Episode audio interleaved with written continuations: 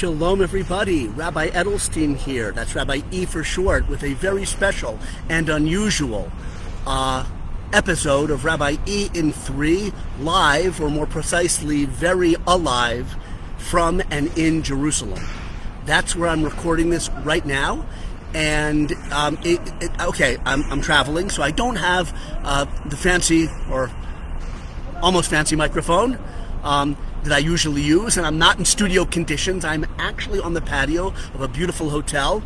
By the way, any products or places I mentioned in this hotel, in this hotel, in this video, I, am not getting any commission. I'm not getting any payment for. But a beautiful hotel um, in Jerusalem, outside on the patio. You'll hear the wind, because indeed one of the amazing things about Jerusalem is the wind, the breeze, beautiful even when it's really hot in the day at night it's incredible so you'll hear the ambient sounds possibly of the wind don't be put off by that embrace the live and alive feel of this video and you might even hear the um, the waiters at this wonderful hotel speaking Arabic in the background as they uh, set up for the meal in a couple of hours. Actually, um, Shabbat is coming. It's funny, you know, anyone who tunes into me occasionally knows that, um, well, I sometimes am last minute. So it's last minute for me a little bit before Shabbat, Shabbos in Jerusalem, but not outside the land. Well, you're seven hours early, so you have all day to chill. You can, yeah, you know, some people speed up videos and audios. You can slow me down.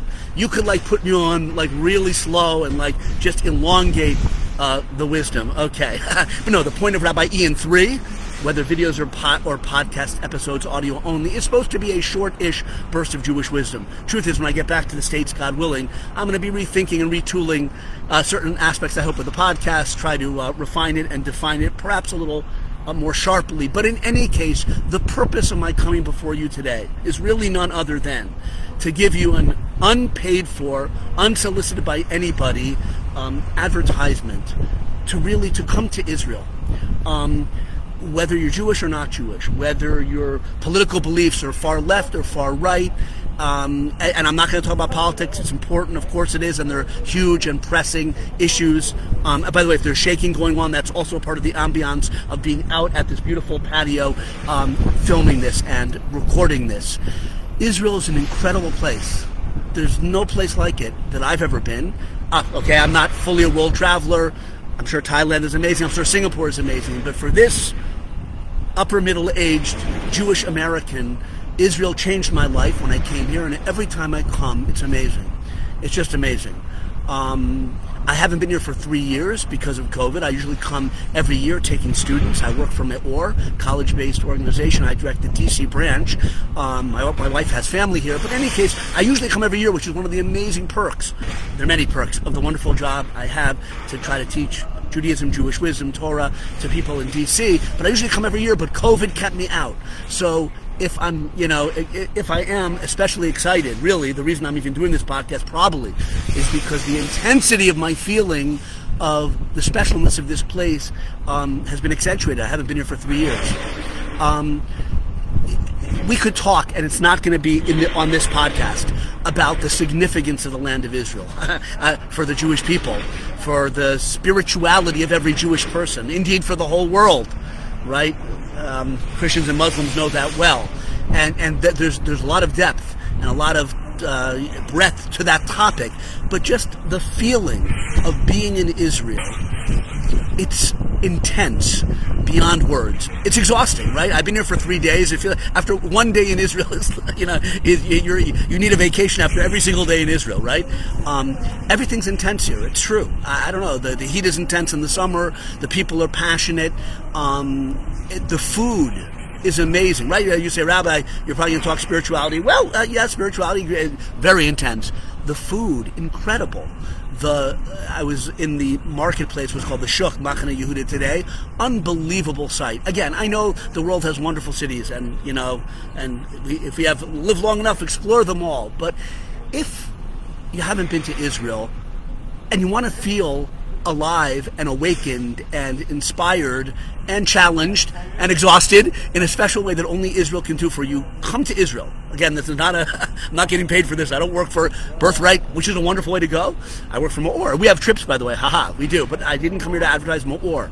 In fact, whether it's Birthright or Me'or, come on over. What are you waiting for? Okay. Um, there's a vitality here and a vibrancy and uh, that it, okay that I feel as a Jewish person is unlike any other place on earth. You know, I came here when I was about 25, never having been to Israel, never having never never having desired to go to Israel. And it changed my life. I became a rabbi literally I was the last person in my friend group at my school in my town perhaps in the whole you know New England that, that would ever have thought I would be a, be a rabbi when I was growing up. Um, so you might now you might get scared. Oh no, if I go to Israel, maybe I'll become a rabbi. Well, maybe whatever you do, whatever whatever you become.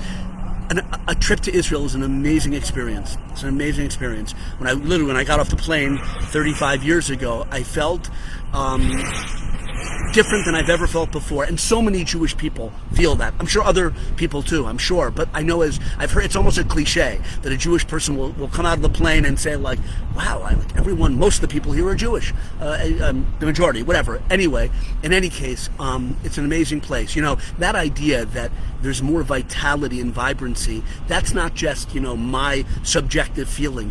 It says that King David refers to this place as Eretz HaChaim, or in the plural sometimes Artzos HaChaim, the land of the living. And there are many understandings of that, including the, the, the world to come, the ultimate destination of, of, of, of, mankind being connected to this place especially. But no, the simple meaning also means you feel like you're living here intensely and in an incredible way. Colors, flavors of the fruits are amazing here. Um, the falafel, I don't even have to tell you about that. The wine, incredible. In any case, so it's the land of the living, and you know, it's it's really an amazing place. Um, so, I guess I want to just say, if you're not Jewish or if you're Jewish, and if you've never come, and if you're thinking of coming, come to Israel. And again, I'm not. This is not a political you know, um, discussion. There are problems with all the political parties in Israel, and there are problems with the situation. And we know there's a, an important and um, and uh, terrible conflict that has not been resolved, and we know that, and that's something for its own podcast, but not this Rabbi E in three ish. Seven minutes. I only want a couple more. Um, I want to say also about um, this land, right? You know, uh, one anecdote about how how it has a power, a spiritual power, to awaken in someone depths if I may say so, that they never knew existed. I know this from experience, obviously, with me, myself. I'm a product of that. I'm evidence of that. But my father, alav hashalom, a blessed memory, who was not a very um, emotional person. He was actually, you know what? He had deep emotions, but he didn't communicate them, right? And he was a wonderful father, a wonderful doctor, someone I admired, and, and for many, many, um, you know, reasons and, and things he did for me. I'm grateful to him. But he did not communicate feelings. Almost never, right? So when he came to visit me with my mom, they came the you know um, um, once, and we were up on Masada. Okay, and my father said to me, Jeffrey, that's my English name, um, Jeffrey, I've never felt like this before in my life, and I, I don't know. Yeah, what, Dad? He said something like, and this is 35 years ago or so, 33 years ago. He said, we were on top of Masada. He said, this place is so old and there's so much history here and and like i just i can't believe it. It's unbelievable. Like I, I, almost passed out partly from the heat of masada and you gotta drink gotta drink. Oh they always tell you i got my water bottle here. Don't get dehydrated. It's dangerous. It's a hot sun. Not humid in jerusalem but very hot okay? Um, and in the desert where masada is. But i almost fell over. My father was was experiencing a Jewish feeling, a spiritual feeling, deep, deep in, from inside of himself, which I never heard him say before, and really only at the very end of his life, or yeah, on Shabbos sometimes he would come and visit us with my mom, and which Shabbos touched him very much. I was not raised religious, right, or observant. Um, that's for another podcast, another story. But but when my father, you know, talked about the uniqueness of the land of Israel on the top of Masada, I was like, whoa, man, this is uh, this is a very special place, and it is a very special place. And uh, I think, ah, you know what? I'll, I'll end with this point because it does connect to the Torah portion. Actually, there's a discrepancy in the Torah portion. If you live outside the land of Israel, it's Chukas in the book of Numbers. If you're in the land of Israel, it's Balak. There's a week off because of the holidays. We have extra days outside the land. But in any case, so the out of the land Torah portion of the week is called Chukas in the book of Bamidbar. It's very famous. Why? For, for a number of things, but very famous because Moshe, Moses, and Aaron do something Hashem considers a great transgression. It's enigmatic, to say the least, and the commentaries grapple with it. What exactly do? He hit a rock to bring water forth for the thirsty masses of Jews who were complaining and crying out, instead of speaking to the rock as Hashem had commanded him.